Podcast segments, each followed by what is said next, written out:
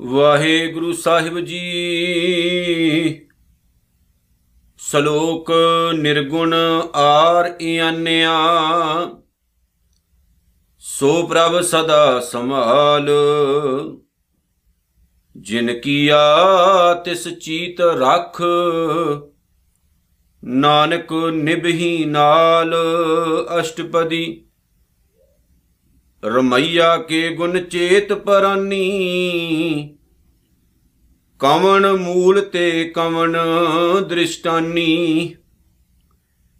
ਜਿਨ ਤੂੰ ਸਾਜ ਸਵਾਰ ਸ਼ਿੰਗਾਰਿਆ, ਗਰਭ ਅਗਣ ਮਹਿ ਜਿਨੇ ਉਬਾਰਿਆ। ਬਾਰ ਬਿਵਸਤਾ ਤੁਝੇ ਪਿਆਰੇ ਦੂਦ ਭਰ ਜੋਬਨ ਭੋਜਨ ਸੁਖ ਸੂਦ। ਬਿਰਦ ਪਿਆ ਉਪਰ ਸਾਕ ਸੈਨ। ਮੁਖ ਅਪਿਆਉ ਬੈਠ ਕਉ ਦੈਨ। ਇਹ ਨਿਰਗੁਣ ਗੁਣ ਕਛੂ ਨਾ 부ਜੈ ਬਖਸ਼ ਲੇਹੋ ਤਉ ਨਾਨਕ ਸੀਜੈ। ਏ ਨਿਰਗੁਣ ਗੁਣ ਕਛੂ ਨਾ 부ਜੈ ਬਖਸ਼ ਲੇਹੋ ਤਉ ਨਾਨਕ ਸੀਜੈ। ਧੰਨ ਧੰਨ ਸਤਿਗੁਰੂ, ਸ੍ਰੀ ਗੁਰੂ ਗ੍ਰੰਥ ਸਾਹਿਬ ਜੀ ਮਹਾਰਾਜ, ਸੱਚੇ ਪਾਤਸ਼ਾਹ ਜੀ ਦਾ ਪਾਵਨ ਓਟ ਆਸਰਾ ਰੱਖ ਕੇ ਅਤੇ ਪੰਜਵੇਂ ਪਾਤਸ਼ਾਹ ਸ੍ਰੀ ਗੁਰੂ ਅਰਜਨ ਸਾਹਿਬ ਜੀ ਦੇ ਪਾਵਨ ਚਰਨਾਂ ਵਿੱਚ ਆਪਣਾ ਸੀਸ ਨਵਾ ਕੇ ਆਓ ਗੁਰੂ ਫਤਿਹ ਨਾਲ ਸਾਂਝ ਪਾਈਏ ਜੀ। ਵਾਹਿਗੁਰੂ ਜੀ ਕਾ ਖਾਲਸਾ, ਵਾਹਿਗੁਰੂ ਜੀ ਕੀ ਫਤਿਹ। ਗੁਰੂ ਪਿਆਰ ਵਾਲਿਓ ਧੰਨ ਧੰਨ ਸਤਿਗੁਰੂ, ਸ੍ਰੀ ਗੁਰੂ ਅਰਜਨ ਸਾਹਿਬ ਮਹਾਰਾਜ ਸੱਚੇ ਪਾਤਸ਼ਾਹ ਜੀ ਦੀ ਬਹੁਤ ਹੀ ਪਵਿੱਤਰ, ਪਿਆਰੀ ਪਾਵਨ ਬਾਣੀ, ਸੁਖਮਨੀ ਸਾਹਿਬ ਦੀ ਪਾਵਨ ਬਾਣੀ ਦੇ ਨਾਲ ਅਸੀਂ ਆਪਣਾ ਚਿੱਤ ਜੋੜਨ ਦਾ ਯਤਨ ਕਰਨ ਲੱਗੇ ਆਂ ਗੁਰੂ ਅਰਜਨ ਸਾਹਿਬ ਸੱਚੇ ਪਾਤਸ਼ਾਹ ਜੀ ਦਾ ਕੋਟਾਨ ਕੋਟ ਧੰਨਵਾਦ ਹੈ, ਜਿਨ੍ਹਾਂ ਨੇ ਬਹੁਤ ਕਿਰਪਾ ਕਰਕੇ ਅੱਜ ਚੌਥੀ ਅਸ਼ਟਪਦੀ ਤੱਕ ਸਾਨੂੰ ਪਹੁੰਚਾਇਆ ਹੈ। ਜਿਵੇਂ ਤਿੰਨ ਅਸ਼ਟਪਦੀਆਂ ਦੀ ਵਿਚਾਰ ਅਸੀਂ ਸਤਿਗੁਰੂ ਦੀ ਕਿਰਪਾ ਦੇ ਨਾਲ ਹੁਣ ਤੱਕ ਕੀਤੀ ਹੈ, ਜਿਹੜੀ ਚੌਥੀ ਅਸ਼ਟਪਦੀ ਹੈ, ਉਹ ਸ਼ੁਰੂ ਹੁੰਦੀ ਹੈ ਸ਼ਲੋਕ ਤੋਂ, ਕਿਉਂਕਿ ਇਹ ਨਿਯਮ ਹੈ ਸੁਖਮਨੀ ਸਾਹਿਬ ਦਾ। ਕਿਸੇ ਵੀ ਅਸ਼ਟਪਦੀ ਦੀ ਸ਼ੁਰੂਆਤ ਗੁਰੂ ਅਰਜਨ ਸਾਹਿਬ ਸੱਚੇ ਪਾਤਸ਼ਾਹ ਸ਼ਲੋਕ ਤੋਂ ਕਰਦੇ ਨੇ। ਤੇ ਸ਼ਲੋਕ ਦੇ ਵਿੱਚ ਗੁਰੂ ਅਰਜਨ ਸਾਹਿਬ ਕਹਿੰਦੇ ਨੇ, ਨਿਰਗੁਣ ਆਰ ਇਆਨਿਆ। ਸੋ ਪ੍ਰਭ ਸਦਾ ਸੰਭਾਲ। ਕਹਿੰਦੇ ਨੇ, ਹੇ ਗੁਣਹੀਨ ਬੰਦਿਆ, ਐ ਇਨਸਾਨ, ਤੂੰ ਰੱਬ ਤੋਂ ਦੂਰ ਹੋ ਕੇ ਗੁਣਹੀਨ ਹੋ ਚੁੱਕਾ ਹੈ, ਤੇਰੇ ਵਿੱਚ ਕੋਈ ਗੁਣ ਨਹੀਂ ਰਿਹਾ ਹੈ। ਹੇ ਨਿਆਣੇ ਬੰਦੇ, ਅਣਜਾਣ ਬੰਦੇ, ਮੂਰਖ ਇਨਸਾਨ, ਤੂੰ ਅਕਾਲ ਪੁਰਖ ਵਾਹਿਗੁਰੂ ਨੂੰ ਯਾਦ ਰੱਖ, ਉਹਨੂੰ ਯਾਦ ਕਰ ਜਿਨਨੇ ਤੇਰੇ ਉੱਤੇ ਬਹੁਤ ਵੱਡੀਆਂ ਰਹਿਮਤਾਂ ਕੀਤੀਆਂ ਨੇ। ਜਿਨੇ ਤੇਰੇ ਉੱਤੇ ਬਹੁਤ ਵੱਡੀ ਹੁਣ ਤੱਕ ਕਿਰਪਾ ਕੀਤੀ ਹੈ, ਤੈਨੂੰ ਇੰਨਾ ਸੋਹਣਾ ਜੀਵਨ ਦਾਨ ਵਜੋਂ ਬਖਸ਼ਿਸ਼ ਕੀਤਾ ਹੈ। ਜਿਨ ਕੀਆ ਤਿਸ ਚੀਤ ਰੱਖ ਜਿਨਨੇ ਤੈਨੂੰ ਪੈਦਾ ਕੀਤਾ ਹੈ ਨਾ, ਗੁਰੂ ਅਰਜਨ ਸਾਹਿਬ ਕਹਿੰਦੇ, ਉਹਨੂੰ ਆਪਣੇ ਚਿੱਤ ਦੇ ਵਿੱਚ ਰੱਖ, ਆਪਣੇ ਚਿੱਤ ਤੋਂ ਉਹਨੂੰ ਬਾਹਰ ਨਾ ਕੱਢੀ। ਨਾਨਕ ਨਿਭਹੀ ਨਾਲ ਇੱਕ ਚੀਜ਼ ਯਾਦ ਰੱਖੀ, ਤੂੰ ਅਕਾਲ ਪੁਰਖ ਵਾਹਿਗੁਰੂ ਨੂੰ ਛੱਡ ਕੇ ਚਿੱਤ ਹੋਰਨਾਂ ਦੇ ਪਾਸੇ ਲਾਈ ਫਿਰਦਾ ਹੈ ਨਾ। ਤੂੰ ਪ੍ਰਮਾਤਮਾ ਦਾ ਜਿਹੜਾ ਦਰ ਹੈ, ਉਹਨੂੰ ਛੱਡ ਕੇ ਆਪਣੇ ਚਿੱਤ ਦੇ ਵਿੱਚ, ਆਪਣੇ ਮਨ ਦੇ ਵਿੱਚ ਦੁਨੀਆਦਾਰੀ ਨੂੰ ਰੱਖੀ ਫਿਰਦਾ ਹੈ ਨਾ? ਤੇ ਸ਼ਾਇਦ ਗੁਰੂ ਅਰਜਨ ਸਾਹਿਬ ਕਹਿੰਦੇ, ਤੂੰ ਭੁੱਲ ਗਿਆ ਕਿ ਦੁਨੀਆ ਵਿੱਚ ਇੱਕੋ ਹੀ ਪ੍ਰਮਾਤਮਾ ਹੈ ਜਿਹੜਾ ਤੈਨੂੰ ਹਮੇਸ਼ਾ ਯਾਦ ਰੱਖਦਾ ਹੈ, ਭੁੱਲਦਾ ਨਹੀਂ ਹੈ। ਤੂੰ ਰੱਬ ਨੂੰ ਭੁੱਲ ਚੁੱਕਾ ਹੈ, ਰੱਬ ਤੈਨੂੰ ਨਹੀਂ ਭੁੱਲਿਆ। ਇਸ ਲਈ ਤੇਰੇ ਨਾਲ ਉਹਨੇ ਹੀ ਨਿਭਣਾ ਹੋਰ ਕਿਸੇ ਨੇ ਨਾਲ ਨਹੀਂ ਨਿਭਣਾ। ਉਹਨੂੰ ਤੂੰ ਭੁਲਾ ਕੇ ਇਹ ਸੋਚਦਾ ਹੈ ਕਿ ਮੈਂ ਦੁਨੀਆਦਾਰੀ ਨੂੰ ਮੂਹਰੇ ਰੱਖਾਂ ਤੇ ਸ਼ਾਇਦ ਮੇਰੇ ਨੰਬਰ ਜ਼ਿਆਦਾ ਬਣ ਜਾਣਗੇ ਸੰਸਾਰ ਵਿੱਚ। ਕੁਝ ਜ਼ਿਆਦਾ ਖੱਟੀ ਖੱਟ ਲਵਾਂਗਾ। ਗੁਰੂ ਸਾਹਿਬ ਕਹਿੰਦੇ ਨੇ, ਭੋਲਿਆ ਬੰਦਿਆ, ਪਹਿਲਾਂ ਤਾਂ ਰੱਬ ਤੋਂ ਦੂਰ ਹੋ ਕੇ ਤੂੰ ਮੂਰਖ ਹੋ ਗਿਆ। ਨਿਆਣਾਪਣ ਕਰਦਾ ਫਿਰਦਾ ਤੂੰ, ਕਿਉਂਕਿ ਤੂੰ ਅਕਾਲ ਪੁਰਖ ਵਾਹਿਗੁਰੂ ਨੂੰ ਛੱਡ ਬੈਠਾ ਹੈ। ਗੁਰੂ ਅਰਜਨ ਸਾਹਿਬ ਮਹਾਰਾਜ ਕਹਿੰਦੇ ਨੇ, ਚਿੱਤ ਦੇ ਵਿੱਚ ਉਹਨੂੰ ਰੱਖ ਲੈ, ਕਦੇ ਉਹਨੂੰ ਉਸਾਰ ਨਾ ਬੈਠੀ। ਅਸੀਂ ਜਦੋਂ ਅਰਦਾਸ ਪੜ੍ਹਦੇ ਆ ਨਾ, ਤੇ ਅਰਦਾਸ ਦਾ ਇੱਕ ਪਹਿਰਾ ਯਾਦ ਰੱਖਿਓ। ਪ੍ਰਥਮੇ ਸਰਬੱਤ ਖਾਲਸਾ ਜੀ ਕੀ ਅਰਦਾਸ ਹੈ ਜੀ। ਸਰਬੱਤ ਖਾਲਸਾ ਜੀ ਕੋ ਵਾਹਿਗੁਰੂ ਵਾਹਿਗੁਰੂ ਵਾਹਿਗੁਰੂ, ਚਿਤ ਆਵੇ, ਚਿਤ ਆਵਨ ਕਾ ਸਦਕਾ। ਸਰਬ ਸੁਖ ਹੋਵੇ, ਜਹਾਂ ਜਹਾਂ ਖਾਲਸਾ ਜੀ ਸਾਹਿਬ, ਤਹਾਂ ਤਹਾਂ ਰਸ਼ੀਆ ਰਿਆਇਤ, ਦੇਗ ਤਿਗ ਫਤਿਹ ਬਿਰਧ ਕੀ ਪੈਜ, ਪੰਥ ਕੀ ਜੀਤ। ਸ਼੍ਰੀ ਸਾਹਿਬ ਜੀ ਸਹਾਏ ਖਾਲਸਾ ਜੀ ਕੇ ਬੋਲ ਬਾਲੇ ਬੋਲੋ ਜੀ, ਵਾਹਿਗੁਰੂ। ਅਰਦਾਸ ਦੇ ਇਸ ਪਹਿਰੇ ਵਿੱਚ ਸ਼ਬਦ ਵਰਤਿਆ ਗਿਆ, ਚਿਤ। ਪ੍ਰਥਮੇ ਸਰਬੱਤ ਖਾਲਸਾ ਜੀ ਕੀ ਅਰਦਾਸ ਹੈ ਜੀ। ਸਰਬੱਤ ਖਾਲਸਾ ਜੀ ਕੋ ਵਾਹਿਗੁਰੂ ਵਾਹਿਗੁਰੂ ਚਿਤ ਆਵੇ ਚਿਤ। ਚਿਤ ਤੇ ਚੇਤਾ ਇਹ ਦੋ ਵੱਖੋ ਵੱਖਰੇ ਸ਼ਬਦ ਹੁੰਦੇ ਨੇ। ਗੁਰਬਾਣੀ ਨੂੰ ਆਪਾਂ ਪੜ੍ਹਦੇ ਹਾਂ। ਬਾਬਾ ਫਰੀਦ ਸਾਹਿਬ ਦਾ ਇੱਕ ਸ਼ਲੋਕ ਹੈ। ਜਦੋਂ ਬਾਬਾ ਫਰੀਦ ਸਾਹਿਬ ਕਹਿੰਦੇ ਨੇ, ਫਰੀਦਾ ਦਰਿਆਵੇ ਕੰਨੇ ਬਗੁਲਾ, ਬੈਠਾ ਕੇਲ ਕਰੇ, ਕੇਲ ਕਰਿੰਦੇ ਹਾਂ ਜਨੋ, ਅਚਿੰਤੇ ਬਾਜ ਪਏ। ਅਚਿੰਤੇ ਕਿਨੂੰ ਕਹਿੰਦੇ ਆਪਾਂ? ਜੋ ਚਿੱਤ ਵਿੱਚ ਨਾ ਹੋਵੇ, ਅਚਿੰਤੇ, ਅਚਿੰਤਾ ਕੰਮ ਪੈ ਗਿਆ। ਜੋ ਚਿੱਤ ਵਿੱਚ ਨਾ ਹੋਵੇ, ਆਪਾਂ ਅਚਿੰਤਾ ਕਹਿੰਦੇ ਆ ਬਹੁਤ ਸਾਰੀਆਂ ਚੀਜ਼ਾਂ ਨੇ ਜੋ ਸਾਡੇ ਚਿੱਤ 'ਚ ਨਹੀਂ ਹੁੰਦੀਆਂ। ਪਰ ਅਚਨ ਚਿੱਤ ਸਾਨੂੰ ਯਾਦ ਆ ਜਾਂਦੀਆਂ ਨੇ।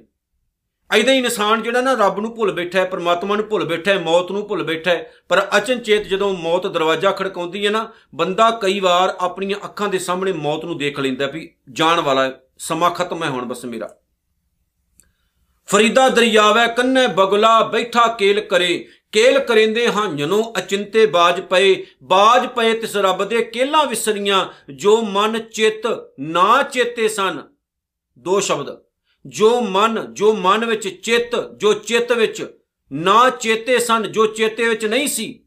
ਜੋ ਮਨ ਚਿੱਤ ਨਾ ਚੇਤੇ ਸਨ, ਸੋ ਗਾਲੀ ਰੱਬ ਕੀਆਂ। ਰੱਬ ਯਾਦ ਕਰਾ ਦਿੰਦਾ ਜੇ ਜੋ ਅਸੀਂ ਭੁੱਲ ਜਾਂਦੇ ਆ ਹੁਣ ਚਿੱਤ ਤੇ ਚੇਤੇ ਦੀ ਮੈਂ ਗੱਲ ਦੱਸ ਦਵਾਂ। ਚਿੱਤ ਵਿੱਚੋਂ ਵਿਸਰ ਗਿਆ ਨਾ, ਚਿੱਤ ਵਿੱਚੋਂ ਨਿਕਲ ਗਿਆ ਨਾ, ਤੇ ਚੇਤੇ 'ਚ ਕਦੇ ਨਹੀਂ ਆਉਣਾ। ਤੇ ਜੋ ਚਿੱਤ ਦੇ ਵਿੱਚ ਹੈ, ਉਹ ਚੇਤੇ 'ਚ ਆ ਸਕਦਾ ਹੈ। ਅਸੀਂ ਬਹੁਤ ਵਾਰ ਘਰ ਵਿੱਚ ਕੋਈ ਚੀਜ਼ ਰੱਖ ਕੇ ਭੁੱਲ ਜਾਂਦੇ ਆ ਨਾ, ਫਿਰ ਅਚਨ ਚੇਤ ਉਹ ਚੀਜ਼ ਲੱਭ ਜਾਏ, ਆਪਾਂ ਕੀ ਕਹਿੰਦੇ ਆ ਉਹ ਮੈਨੂੰ ਚੇਤਾ ਹੀ ਭੁੱਲ ਗਿਆ ਸੀ, ਚਿੱਤ ਵਿੱਚ ਸੀ, ਚੇਤਾ ਭੁੱਲ ਗਿਆ ਸੀ।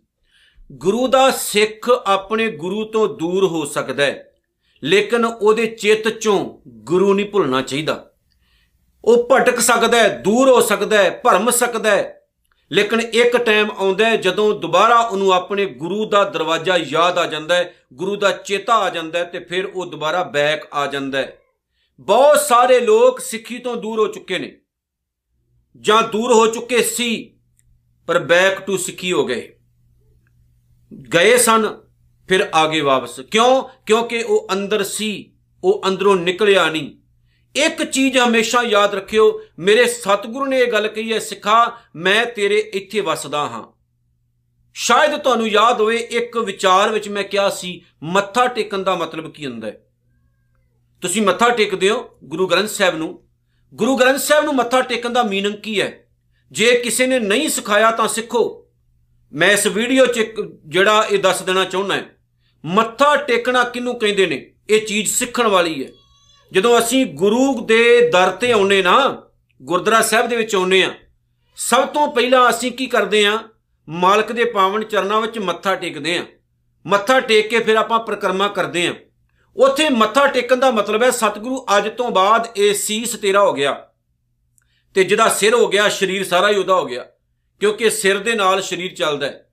ਅੱਜ ਤੋਂ ਬਾਅਦ ਇਹ ਸੀਸ ਤੇਰਾ ਹੋ ਗਿਆ।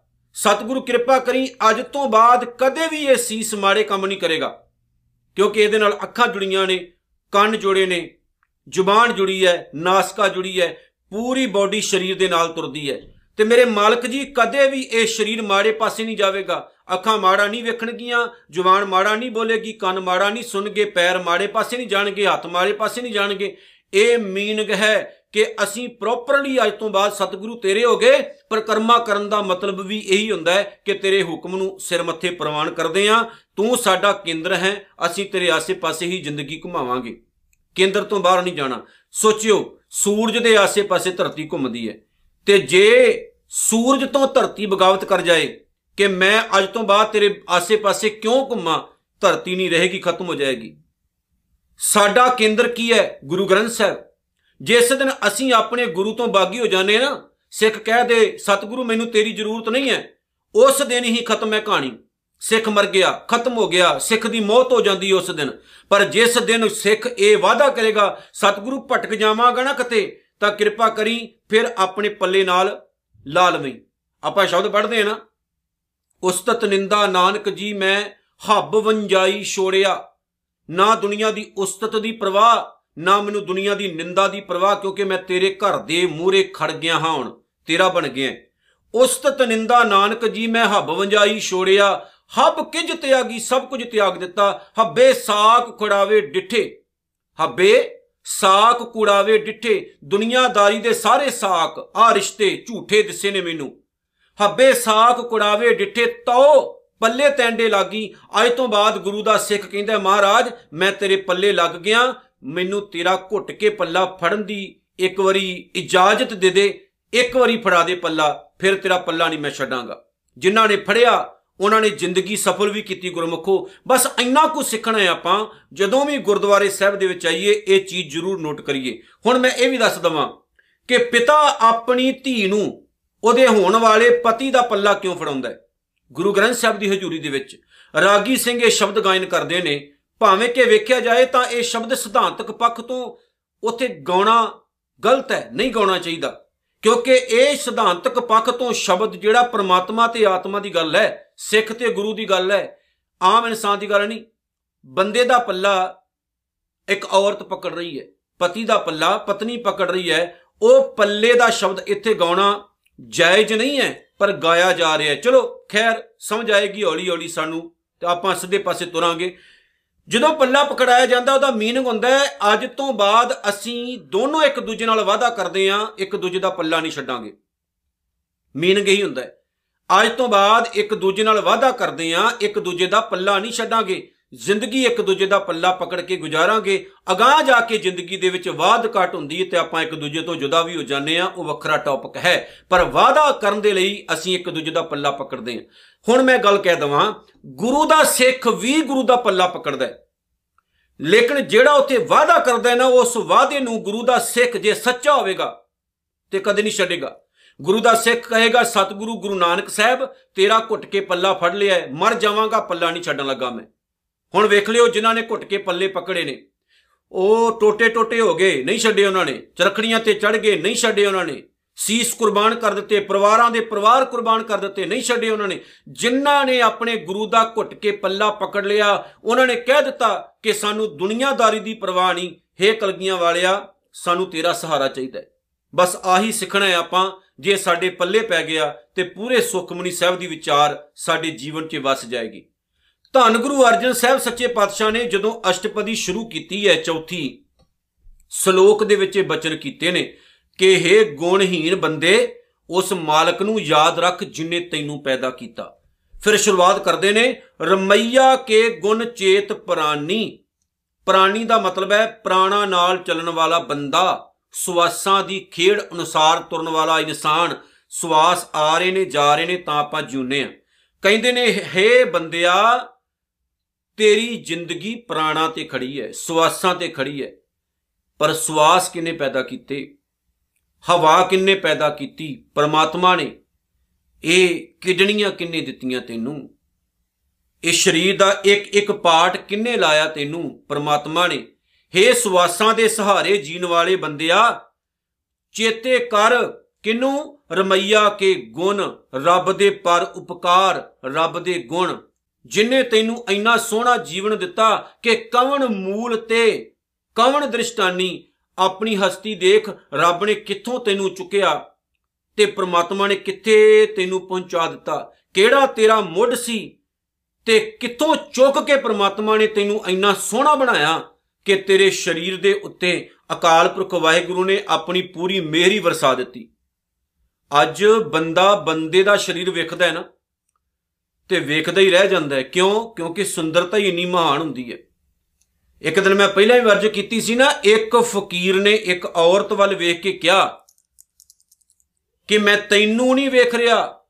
ਮੈਂ ਇਹ ਸੋਚਦਾ ਕਿ ਜਿਨੇ ਤੈਨੂੰ ਪੈਦਾ ਕੀਤਾ, ਉਹ ਕਿੰਨਾ ਸੋਹਣਾ ਹੋਵੇਗਾ, ਕਿਉਂਕਿ ਤੇਰੇ ਉੱਤੋਂ ਹੀ ਨਹੀਂ ਨਿਗਾਹ ਹਟਦੀ, ਜਿਨੇ ਤੈਨੂੰ ਬਣਾਇਆ, ਉਹ ਕਿੰਨਾ ਕਮਾਲ ਦਾ ਹੋਵੇਗਾ।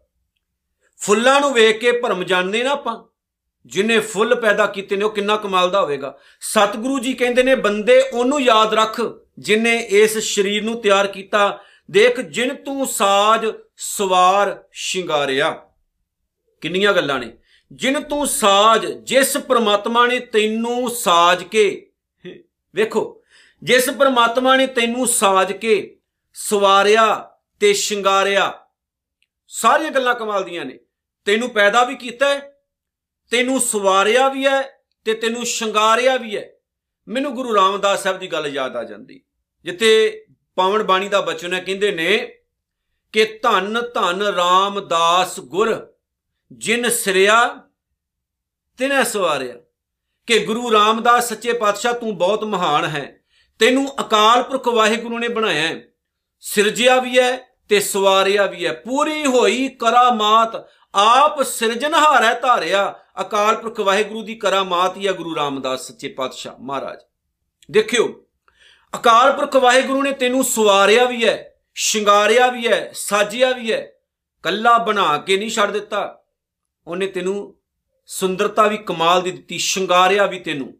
ਉਹ ਘਰ ਹੀ ਕਾਦਾ ਜਿਹਨੂੰ ਸ਼ਿੰਗਾਰਿਆ ਨਾ ਜਾਏ। ਘਰ ਲੈਣ ਤੋਂ ਬਾਅਦ, ਸਵਾਰਨ ਤੋਂ ਬਾਅਦ ਸ਼ਿੰਗਾਰ ਦੇਣਾ ਆਪਾਂ, ਉਹਦੀ ਸਜਾਵਟ ਕਰਦੇ ਆ। ਵਿੱਚ ਫੁੱਲ ਲਗਾਉਨੇ ਆ, ਸਿੰਦਰੀਆਂ ਲਗਾਉਨੇ ਆ, ਘਰ ਦੀ ਸਜਾਵਟ ਵਾਸਤੇ ਚੰਗੀਆਂ ਚੰਗੀਆਂ ਚੀਜ਼ਾਂ ਲੈ ਕੇ ਆਉਨੇ ਆ। ਕਿਉਂ ਭਲਾ? ਘਰ ਤਾਂ ਘਰ ਹੀ ਹੈ, ਪਰ ਸ਼ਿੰਗਾਰ ਦੇ ਇਸ ਲਈ ਆ ਕਿ ਇਹਦੀ ਸੁੰਦਰਤਾ ਨੂੰ ਹੋਰ ਚਾਰ ਚੰਨ ਲੱਗ ਜਾਣ। ਇਹਦੀ ਸੁੰਦਰਤਾ ਹੋਰ ਖੇੜ ਉੱਠੇ, ਹੋਰ ਸੋਹਣਾ ਲੱਗਣ ਲੱਗ ਪਏ, ਚੰਗਾ ਲੱਗਣ ਲੱਗ ਪਏ। ਬਸ ਆਹੀ ਤਾਂ ਸਮਝਣਾ ਹੈ ਆਪਾਂ। ਸਾਡੇ ਸਤਿਗੁਰੂ ਨੇ ਸਾਨੂੰ ਜੀਵਨ ਹੀ ਇੰਨਾ ਪਿਆਰਾ ਦਿੱਤਾ। ਆ ਸਾਨੂੰ ਸਤਿਗੁਰੂ ਨੇ ਕਿਉਂ ਕਿਹਾ ਸੀ? ਕਿ ਜਿਹੜੀ ਦਿੱਖ ਅਕਾਲ ਪੁਰਖ ਵਾਹਿਗੁਰੂ ਨੇ ਬੰਦਿਆ ਤੈਨੂੰ ਦਿੱਤੀ ਹੈ ਨਾ, ਕਮਾਲ ਦੀ ਹੈ। ਜੇ ਬੰਦੇ ਨੂੰ ਦਾੜੀ ਦਿੱਤੀ ਹੈ ਨਾ, ਤੇ ਪ੍ਰਮਾਤਮਾ ਨੇ ਕਿਸੇ ਕਾਰਨ ਵਾਸਤੇ ਦਿੱਤੀ ਹੈ।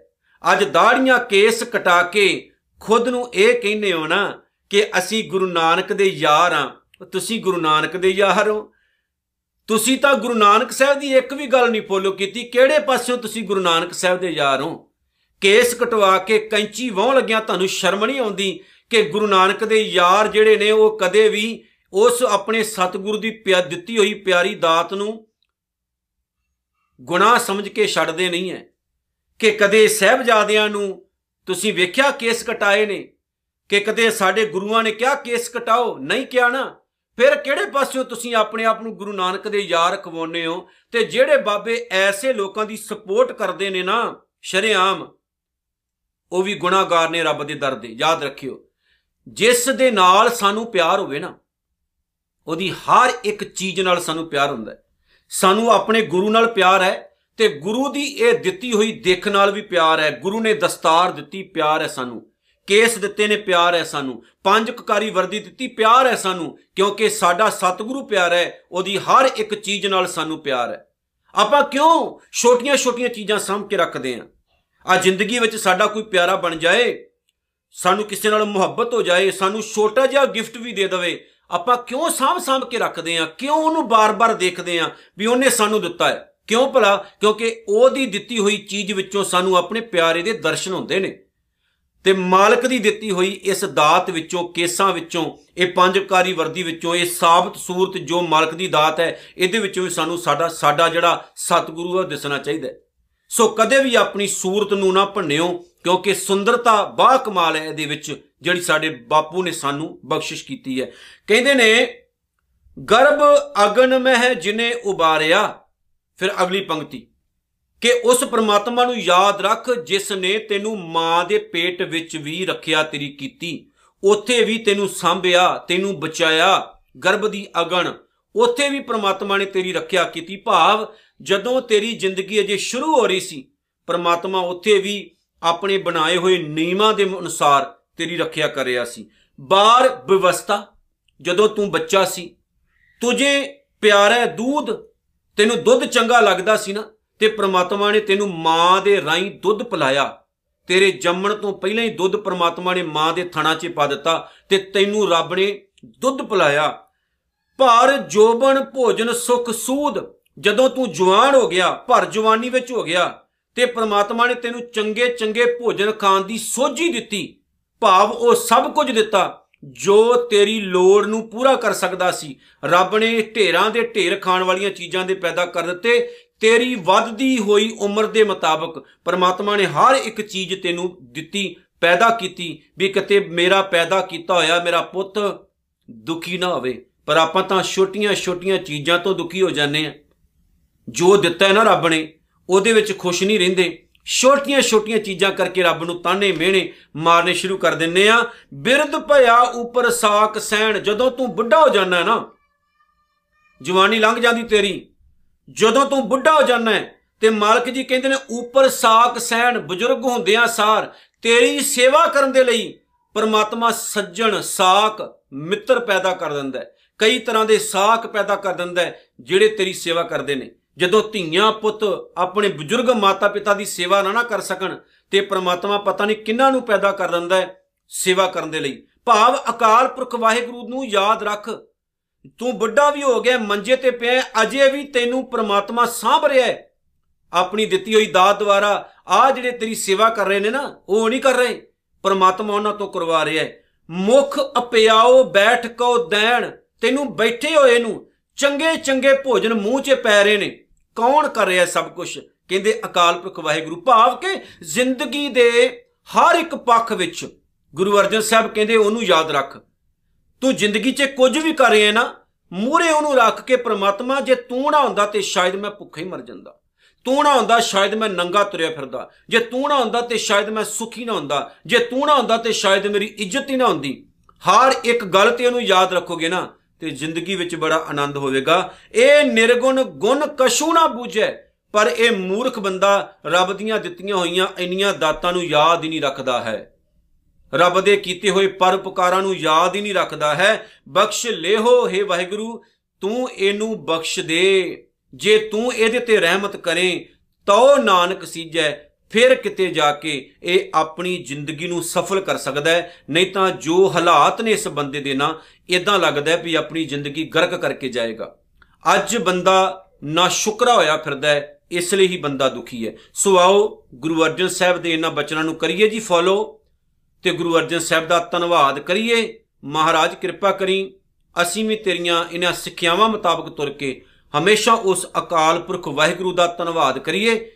ਜਿਸ ਅਕਾਲ ਪੁਰਖ ਨੇ ਸਾਨੂੰ ਸਰੀਰ, ਇੱਜ਼ਤ ਮਾਣ, ਚੰਗੇ ਸਾਖ ਸੱਜਣ ਘਰ-ਬਾਰ ਇਹ ਸਭ ਕੁਝ ਦਿੱਤਾ ਹੈ ਕਿ ਅਸੀਂ ਆਪਣੀ ਜ਼ਿੰਦਗੀ ਨੂੰ ਬਹੁਤ ਵਧੀਆ ਤਰੀਕੇ ਨਾਲ ਬਤੀਤ ਕਰ ਰਹੇ ਹਾਂ। ਇਤਨੀਆਂ ਬੇਨਤੀਆਂ ਸਵਾਰ ਕਰਨੀਆਂ ਜੀ। ਭੁੱਲ ਚੁੱਕ ਦੀ ਖਿਮਾ, ਪਿਆਰ ਸਤਿਕਾਰ ਨਾਲ ਰੱਖੋ ਵਾਹਿਗੁਰੂ ਜੀ ਕਾ ਖਾਲਸਾ, ਵਾਹਿਗੁਰੂ ਜੀ ਕੀ ਫਤਿਹ।